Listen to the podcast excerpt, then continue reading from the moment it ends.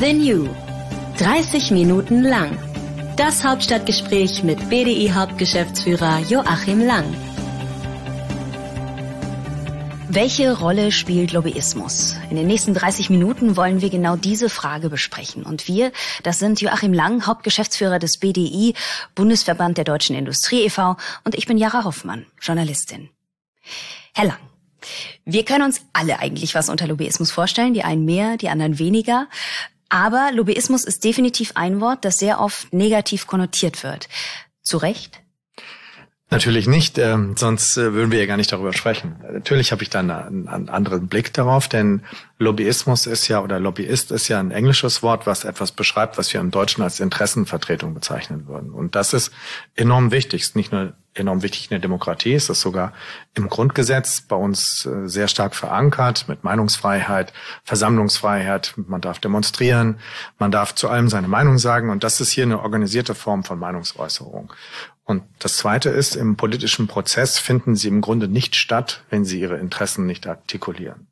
Und darum geht es, dass man in diesem Geschäft, in dem man ansonsten nicht beobachtet oder nicht beachtet würde, dass man eine Stimme hat. Und äh, das kann man auf unterschiedlichste Weise machen. Das machen einzelne Unternehmen und das machen viele Organisationen. Und wir machen es in Form eines Verbandes. Das ist gar nicht so unüblich, sich so zu organisieren, wenn man eben Interessen für mehrere Leute wahrnehmen will. Und wir sind als BDI eben ein Interessenverband der deutschen Industrie und wir organisieren uns auch so entsprechend, dass wir ein möglichst breites Spektrum abdecken an Interessen, die aber alle irgendwas mit Industrie zu tun haben. Jetzt können wir es aber trotzdem nicht einfach so übergehen.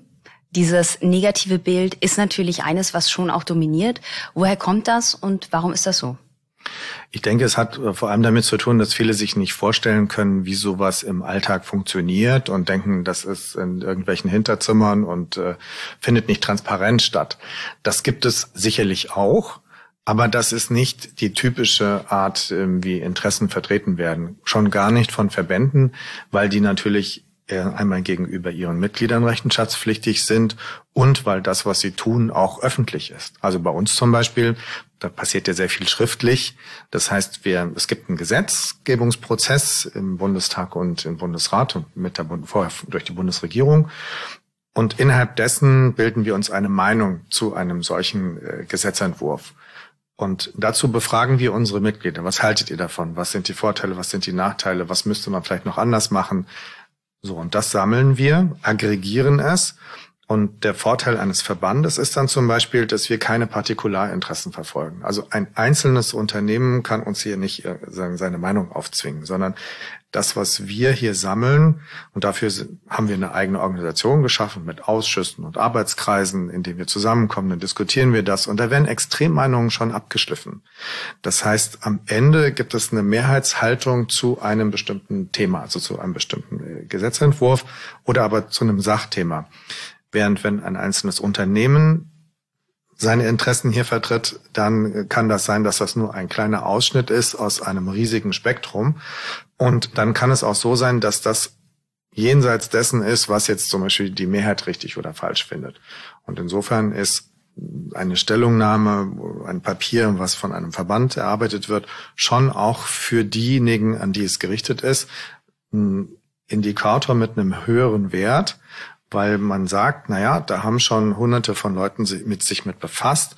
Und wenn die alle jetzt einen bestimmten Aspekt als nachteilig empfinden, äh, dann ist da wahrscheinlich was dran und dann gucke ich mir das nochmal an. Ich kann aber auch genauso zu dem gegenteiligen Ergebnis kommen.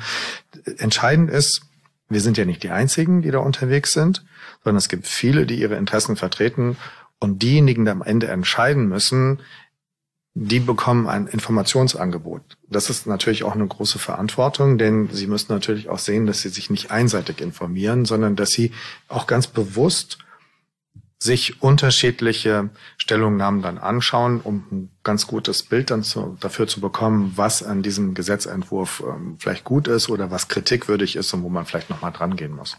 Aber es ist jetzt auch nicht immer so, dass da wie bei Ihnen jetzt 100 ungefähr ja mit einbezogen werden und dann eine Meinung geschliffen wird. Deswegen würde ich gerne noch mal einen Punkt früher anfangen. Mhm. Wenn Sie jetzt einer Schulklasse erklären würden, was ist Lobbyismus, wie würden Sie das tun? Dann würde ich sagen, Lobbyismus ist ein Begriff, der aus dem Englischen kommt, bedeutet, dass ich gegenüber der Politik meine Interessen wahrnehme und äh, zu diesem Zweck informiere ich diejenigen, die am Ende eine politische Entscheidung darüber äh, treffen, ähm, was das für Implikationen, was das für Auswirkungen hat auf die Menschen, die am Ende ähm, von diesem Gesetz betroffen sind. Was sind die Vorteile, was sind die Nachteile? Und wenn ich mit etwas nicht zufrieden bin, dann sage ich das vorher in der Hoffnung, dass dann ähm, die politische Entscheidung vielleicht noch so getroffen wird, dass sie möglichst wenig Schaden anrichtet oder vielleicht sogar etwas Gutes tut. Ich würde gerne ein bisschen noch auf Ihren Weg eingehen. Mhm. Sie sind Jurist und Sie haben ja unter anderem im Bundesrat und im Bundeskanzleramt gearbeitet und dann sind Sie gewechselt zum DAX-Unternehmen E.ON, um dort die Repräsentanz zu leiten. Menschen in dieser Funktion werden oft als Lobbyisten bezeichnet. Wie war das bei Ihnen? Das ist eine Funktionsbezeichnung, das ist äh, völlig okay. Ähm, ich glaube, dass es eine geradezu idealtypische Vorbereitung war für das, was ich heute mache, weil ich auf der einen Seite gesehen habe, wie der Staat funktioniert, wie Entscheidungen dort getroffen werden und ich fast zehn Jahre lang bei einem großen Unternehmen war und gesehen habe, wie dort Unternehmen auch von Gesetzgebung betroffen sind und auch wie in Unternehmen Entscheidungen getroffen werden und was politische Entscheidungen auch mit unternehmerischen Entscheidungen dann zu tun haben? Was folgt daraus? Und wie könnte man auch politische Entscheidungen besser machen, wenn man wüsste, wenn man besser wüsste, ähm, welche, welche Auswirkungen sie dann in den Unternehmen haben? Und das ist etwas, was wir heute sehr stark wahrnehmen, dass in der Politik, was eine eigene Welt ist, man innerhalb dieser Welt entscheidet und nicht immer alle Aspekte im Blick hat, was das denn letztlich dann für die vielen, vielen Unternehmen in Deutschland bedeutet. Ähm, also ich sage jetzt mal, wird ganz oft, das ist ein neuer Trend, sagen wir in den letzten 10, 15 Jahren, dass Unternehmen über bestimmte Dinge berichten sollen. Was sie da machen, mit wem sie was machen, was, was für Substanzen, dieses und jenes. Das ist nicht das eigentliche Geschäft eines Mittelständlers, sondern der stellt ein Produkt her aber er führt eigentlich keine Listen darüber, ähm, wie er das macht. Und äh, dieser Anteil des Berichtswesens, das ist was wie bei den Ärzten im Krankenhaus, die immer mehr darüber klagen, dass sie so viel dokumentieren müssen, statt dass sie Zeit haben für eine OP. Äh, und genau dieser gleiche Trend, den sieht man auch in der Wirtschaft. Und das macht die Leute irre, weil die sagen, ich will hier einen Laden führen und ich möchte Lebensmittel verkaufen und ich möchte nicht dauernd irgendwie aufschreiben müssen, wo das alles irgendwie ähm, verbucht wird und wo es herkommt und jetzt gibt's ein neues Kassensystem. Also es ist viel, der Oberbegriff ist Bürokratie, aber es ist häufig sehr kleinteilig und ein Teil dieser Bürokratie ist auch ein immer stärker werdendes Berichtswesen. Das macht die Leute wirklich irre, weil die sagen, das ist ja nicht der eigentliche Geschäftszweck ja, ich stelle ein Produkt her oder ich biete eine Dienstleistung an, aber äh, dieses Berichten, das nimmt langsam überhand. Und dann ist es die Aufgabe von vielen, gerade äh, in Berlin, die Interessen vertreten, zu sagen, ja, es gibt gute Gründe, warum ihr in diesem Gesetz jetzt hier eine zusätzliche Berichtspflicht einführt. Aber ihr habt das bei den 25 anderen auch gemacht. Das sind dann andere Politiker gewesen in einem anderen Sachgebiet, die etwas entschieden haben. Aber jeder sagt, naja, in, für dieses Gesetz wäre es jetzt irgendwie sinnvoll, wir führen da auch noch einen, einen zusätzlichen Bericht ein. Sehen aber gar nicht, dass am Ende 25 Berichtsverpflichtungen auf den gleichen Bürger, die gleiche Bürgerin oder Unternehmerin oder Unternehmer zukommen. Und die sagen, die da in Berlin, ich muss jetzt 25 zusätzliche Berichte ähm, äh, schreiben, ähm, wann soll ich eigentlich noch meinem Geschäft nachgehen? Also das ist etwas, was so typischerweise dann zeigt, dass diese Welt, in der politische Entscheidungen getroffen werden, häufig ähm, nicht den unmittelbaren Kontakt hat äh, zu der Lebenswelt der von diesen Entscheidungen Betroffenen. Das können Bürgerinnen und Bürger sein, es können aber auch eben Unternehmerinnen und Unternehmer sein, die dann einfach sagen, boah, also in meinem Geschäftszweck fühle ich mich da jetzt schon doch sehr eingeengt und könnt ihr nicht was dagegen tun. Und somit ist die Bezeichnung Lobbyist für Sie ist ein Korrektiv, ist eine Bezeichnung, aber eher wertfrei und wahrscheinlich eher sogar was Positiveres, ne? Also ich verstehe, dass viele darunter etwas verstehen, was vielleicht ein bisschen negativ besetzt ist. Aber wenn man es übersetzt, dann ist es eben Interessenvertretung und das ist es ist einfach wichtig, wenn Sie Ihre Interessen nicht vertreten hier in Berlin oder in Brüssel, dann finden Sie nicht statt mit Ihren Anliegen. Und deshalb sind hier so viele unterwegs von den, von den Kirchen ähm, ähm bis ähm, natürlich auch die NGOs. Alles sind Interessenvertreter.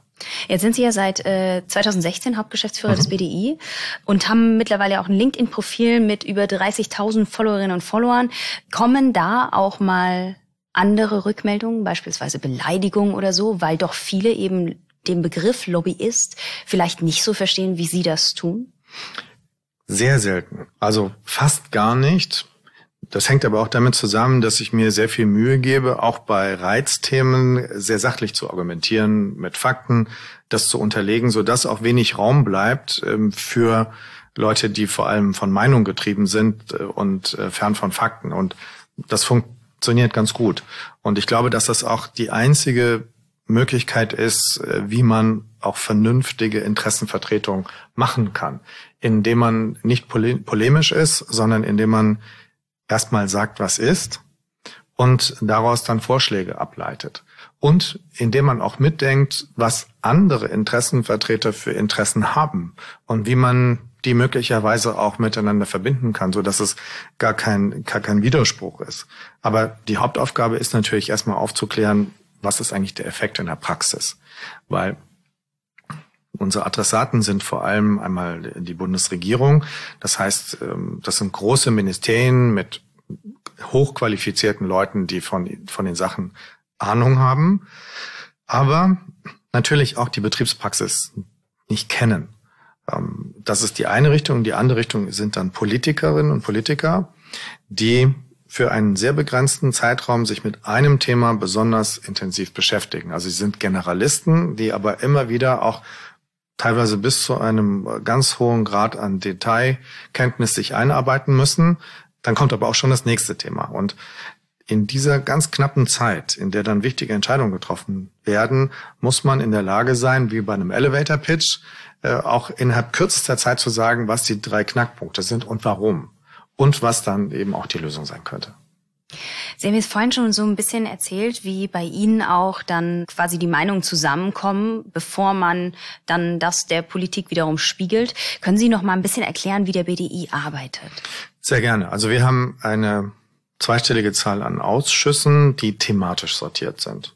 Und dann nochmal eine viele, Vielzahl von Arbeitskreisen, wo die vielen Themen, die in einem Ausschuss, wie zum Beispiel im Gesundheitsausschuss oder im Umweltausschuss, wo die nochmal runtergebrochen werden auf viele kleine Spezialisten, äh, die sich dann nochmal um, um solche Einzelthemen kümmern, weil die Bandbreite der politischen Themen ist einfach riesig. Und dann haben wir insgesamt 1000 ehrenamtliche Sachverständige aus Unternehmen und Verbänden, die in diesen Gremien zusammenkommen und dann aktuelle Gesetzgebung zum Beispiel äh, beraten. Und da bekommen sie einfach sehr viele Hinweise aus der Praxis, die selbst ein noch so gutes Ministerium einfach gar nicht alle kennen kann. Und da kann man dann schon auch rausfiltern, okay, ist das ein Aspekt, der nur einige wenige betrifft oder betrifft der viele? Jetzt kann es so sein, dass er auch also wenn er viele betrifft, dann ist das schon mal ein klarer Indikator, dass was übersehen wurde oder dass man so einen Effekt gar nicht haben wollte. Es kann aber auch sein, dass eine kleine Gruppe ganz negativ betroffen ist und dann muss man auch äh, klären, ist das beabsichtigt oder ist das eine Nebenwirkung und äh, können wir dann äh, das so gestalten, dass die davon nicht negativ betroffen sind. Also darum geht es dann. Und ähm, das ist ein teilweise mühsamer Prozess, weil sie ganz, sie, sie müssen immer koordinieren, ja, sie müssen ganz viele Meinungen zusammenbringen. Dann haben sie aber auch den Fall, dass sich Meinungen widersprechen, dass jemand sagt, ich finde das ganz toll und der andere sagt, ähm, das ist für mich existenzbedrohend. Und dann beginnt die eigentliche Arbeit in so einem Verband, dass man dann versucht herauszufinden, wo könnte der Kompromiss liegen. Also womit können wir noch leben und wo sagen wir, das, das geht nicht. Und wo können wir vielleicht einen Vorschlag machen, wie man es besser lösen könnte. Denn hinter jedem politischen Projekt steckt ja auch eine Zielsetzung. Und die Frage ist dann, kann ich möglicherweise wie bei einer Matheaufgabe das Ziel auch auf einem anderen Weg erreichen? Also ist der eingeschlagene Weg wirklich der beste oder gibt es vielleicht noch zwei, drei andere?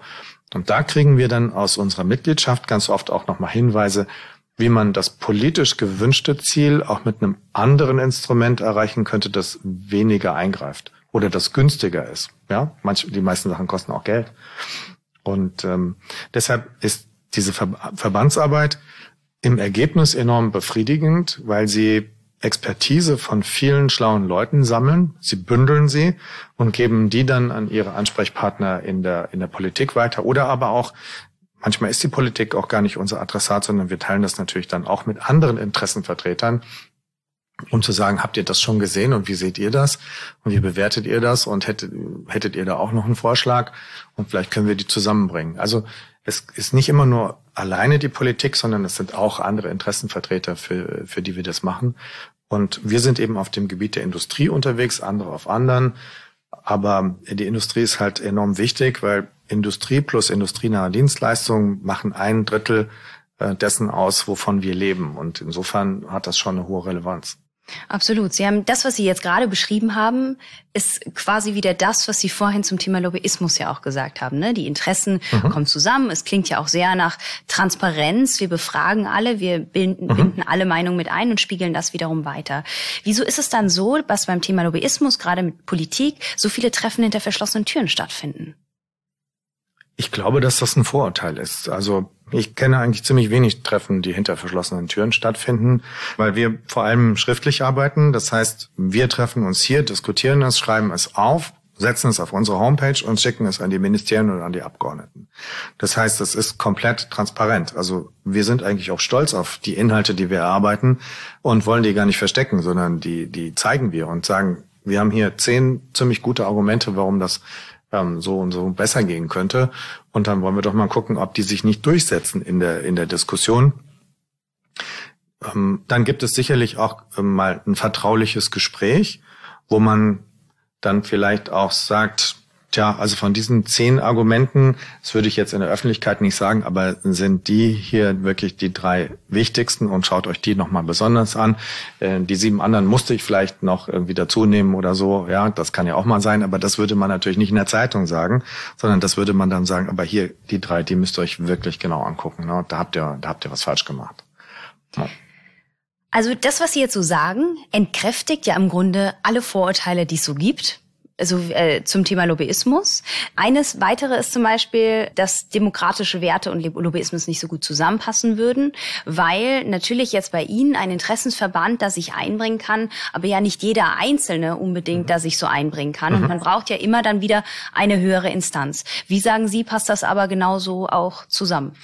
Das passt halt zusammen, indem ich versuche, mich mit anderen zu organisieren. Also Sie haben völlig recht. Der Einzelne kann in der Regel wenig bewirken und deshalb muss er sich andere suchen, die das gleiche Problem haben oder das gleiche Interesse und sich dann zusammenschließt.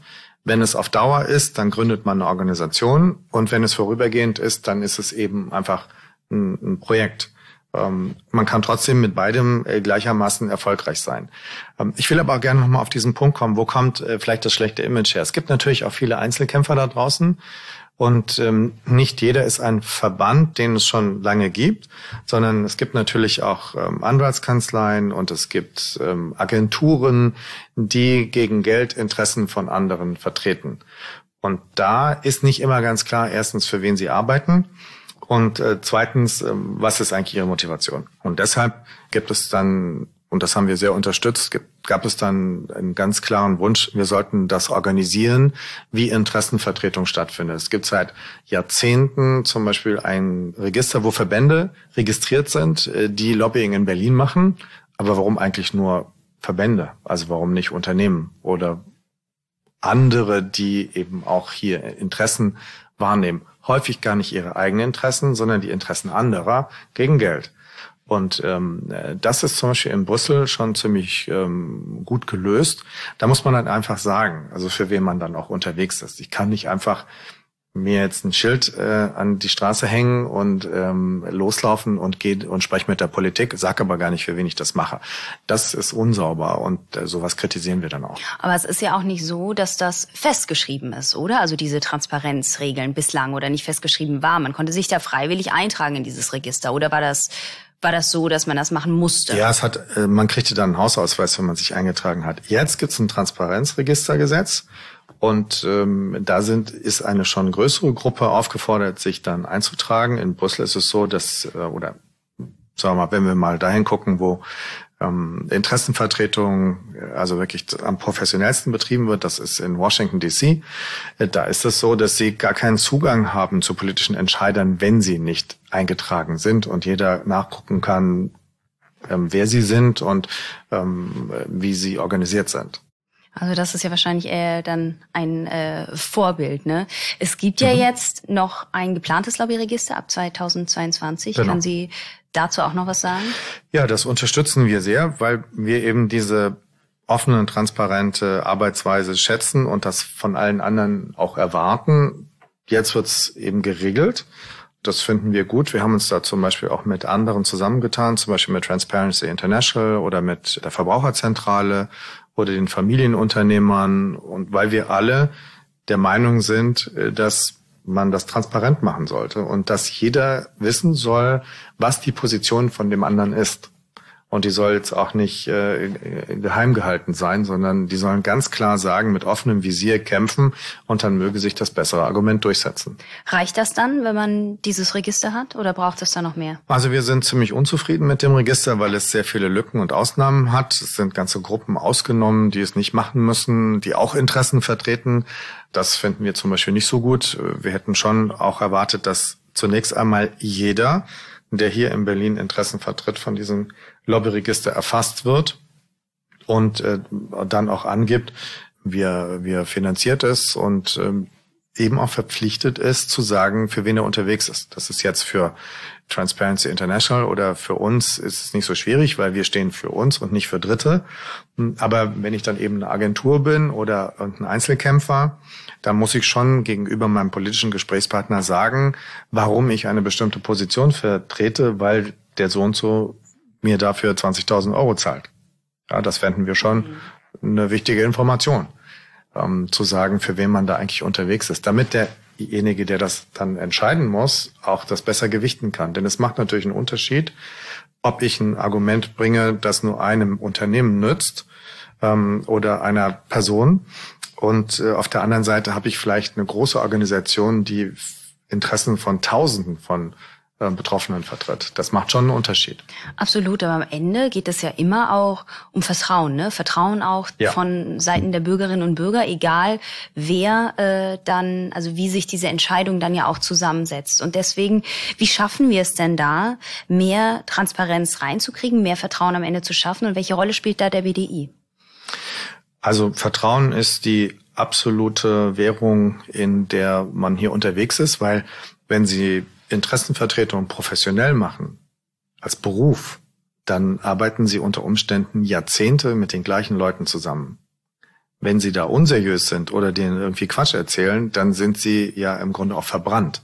Das heißt, alle diejenigen, die hier schon seit vielen Jahren tätig sind, die legen sehr viel Wert darauf, dass das, was sie machen, auch von vorne bis hinten nachprüfbar ist und sie eben auch mit guten, validen Zahlen auf ihre politischen Gesprächspartner zugehen, weil die sehen sie immer wieder. Ja, die sind mal sind sie in einer Regierungsfunktion, dann sind sie in der Opposition und beim nächsten Mal sind sie wieder in der Regierungsfunktion.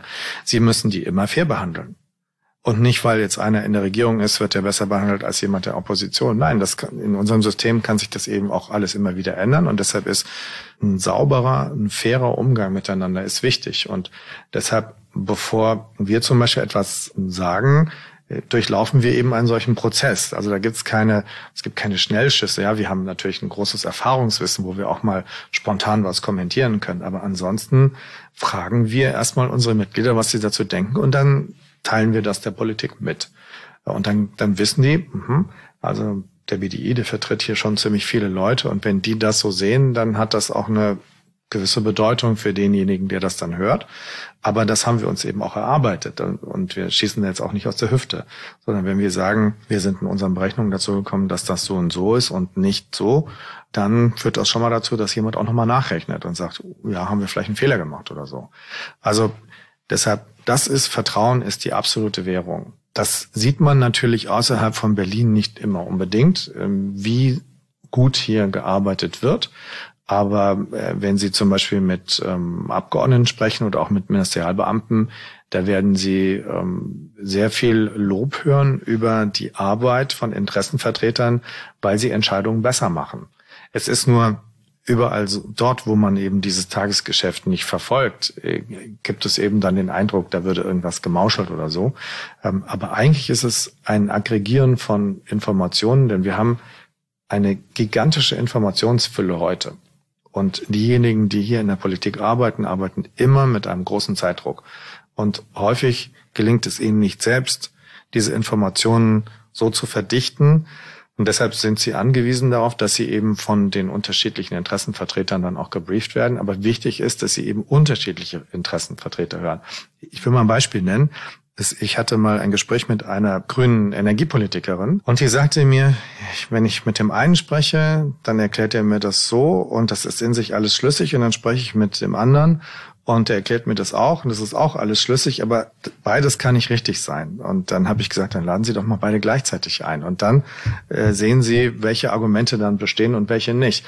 Und das hat sie dann auch gemacht. Und das ist einfach viel interessanter dann, als die Leute nacheinander zu hören, sondern sich die dann vielleicht auch mal ähm, zusammen einzuladen, weil man dann auch sieht, dass möglicherweise ein Argument, das der eine bringt, äh, von einem anderen schon zerlegt wird. Da muss ich, dann sehe ich schon, okay, so gut war das Argument nicht. Da sprechen Sie zwei Punkte an, die finde ich jetzt so gegen Ende nochmal ganz wichtig sind. Und zwar zum einen fehlt in vielen Bereichen wahrscheinlich, wenn man den Blick außerhalb Berlin weitet, auch ein Wissensstand. Ne? Wie funktioniert das? Wie mhm. ist dieser Prozess zusammengekommen? Das ist das eine. Und das andere ja auch, was äh, ist eine neue Möglichkeit, da mehr Transparenz zu schaffen? Man lädt beispielsweise eben beide mal ein und guckt sich das mal ein.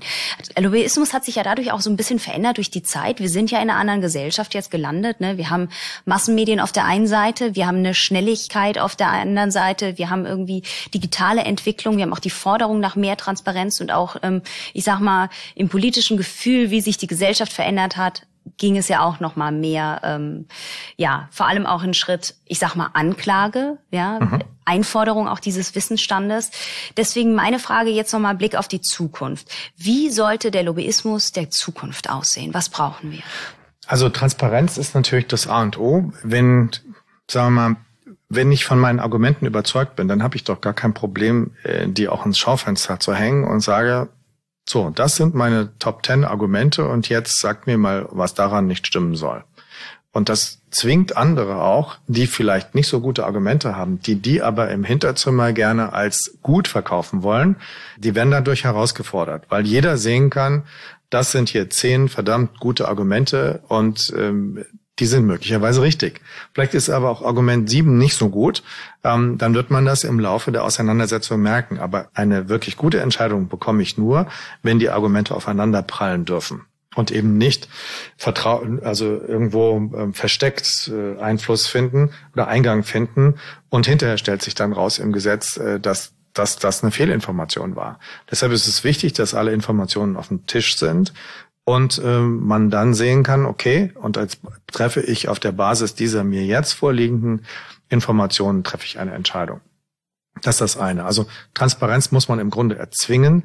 Wer sich in einem Prozess einschaltet, um politische Meinungen zu beeinflussen, wie auch immer, soll das, das, dessen Informationen sollen veröffentlicht werden. Also die Kommission, die EU-Kommission macht das. Wenn Sie dort in einem Gesetzgebungsverfahren der Kommission schreiben, äh, so eine Stellungnahme, die wird von der Kommission selbst veröffentlicht. Das finde ich völlig in Ordnung. Dann kann jeder gucken und kann sagen, ja, das ist schon echt ein verdammt gutes Argument, da müssen wir nochmal nacharbeiten, weil mein Argument kann dann nicht richtig sein. Ja, weil ich habe das jetzt nachgeguckt und dann stelle ich fest, hm, das ist ziemlich gut. Also zwingt es dazu, qualitativ besser zu werden. Das ist genau der richtige Weg. Das Zweite ist, ich glaube, KI wird auch ähm, das Lobbygeschäft verändern, weil ich heute in Echtzeit im Grunde ermitteln kann, und dafür gibt es verschiedenste Dienstleister, ähm, was sich gerade zu meinen Themen tut. In ganz Europa. Also wenn ich jetzt jemand bin, der auch Interessenvertretung Richtung äh, Brüssel äh, betreibt, dann muss ich ja auch wissen, was auf europäischer Ebene zu einem bestimmten Thema gedacht wird und nicht nur national. Und dass ich mit auch einem kleinen Mitarbeiterstab, dass ich das abdecken kann, dazu hilft mir natürlich dann auch Technologie. Um, sonst müsste ich lauter äh, Leute haben, die ständig irgendwo recherchieren, was wurde heute zu diesem Thema gesagt. Das kann ich mir heute ähm, für vernünftiges Geld kaufen und kann dann ähm, sehen, ähm, mit wem muss ich vielleicht noch sprechen, wem kann ich noch meine Infos schicken. Also da kann man sich deutlich professionalisieren, wenn man KI nutzt. Die schiere Menge an Informationen lässt sich natürlich auch mit Technologie viel leichter verarbeiten so dass man dann auch noch bessere Argumente liefern kann. Aber am Ende wird das geschriebene Wort, aber auch der persönliche Austausch durch nichts zu ersetzen sein, weil am Ende werden sie dann eben eingeladen vom Ministerium äh, zu einem Hearing oder sie werden in den Bundestag eingeladen als Sachverständiger damit sie dann auch nochmal persönlich die, die, Argumente vortragen können. Das ist wichtig, dann, ja. weil das dann auch erlaubt, dass man Rückfragen stellt und dann schnell reagieren kann. Absolut. Also Interessenvertretung, Transparenz und zukünftige neue Technologien. So sieht Lobbyismus heute und morgen aus. Mhm. Vielen lieben Dank, Herr Lang, für das spannende Gespräch und ich freue mich aufs nächste Mal. Dankeschön. Das war 30 Minuten lang. Das Hauptstadtgespräch mit BDI Hauptgeschäftsführer Joachim Lang. Sie möchten keines unserer Gespräche verpassen? Dann abonnieren Sie jetzt unseren Podcast-Channel The New auf Spotify, Apple Podcasts und allen gängigen Podcast-Plattformen.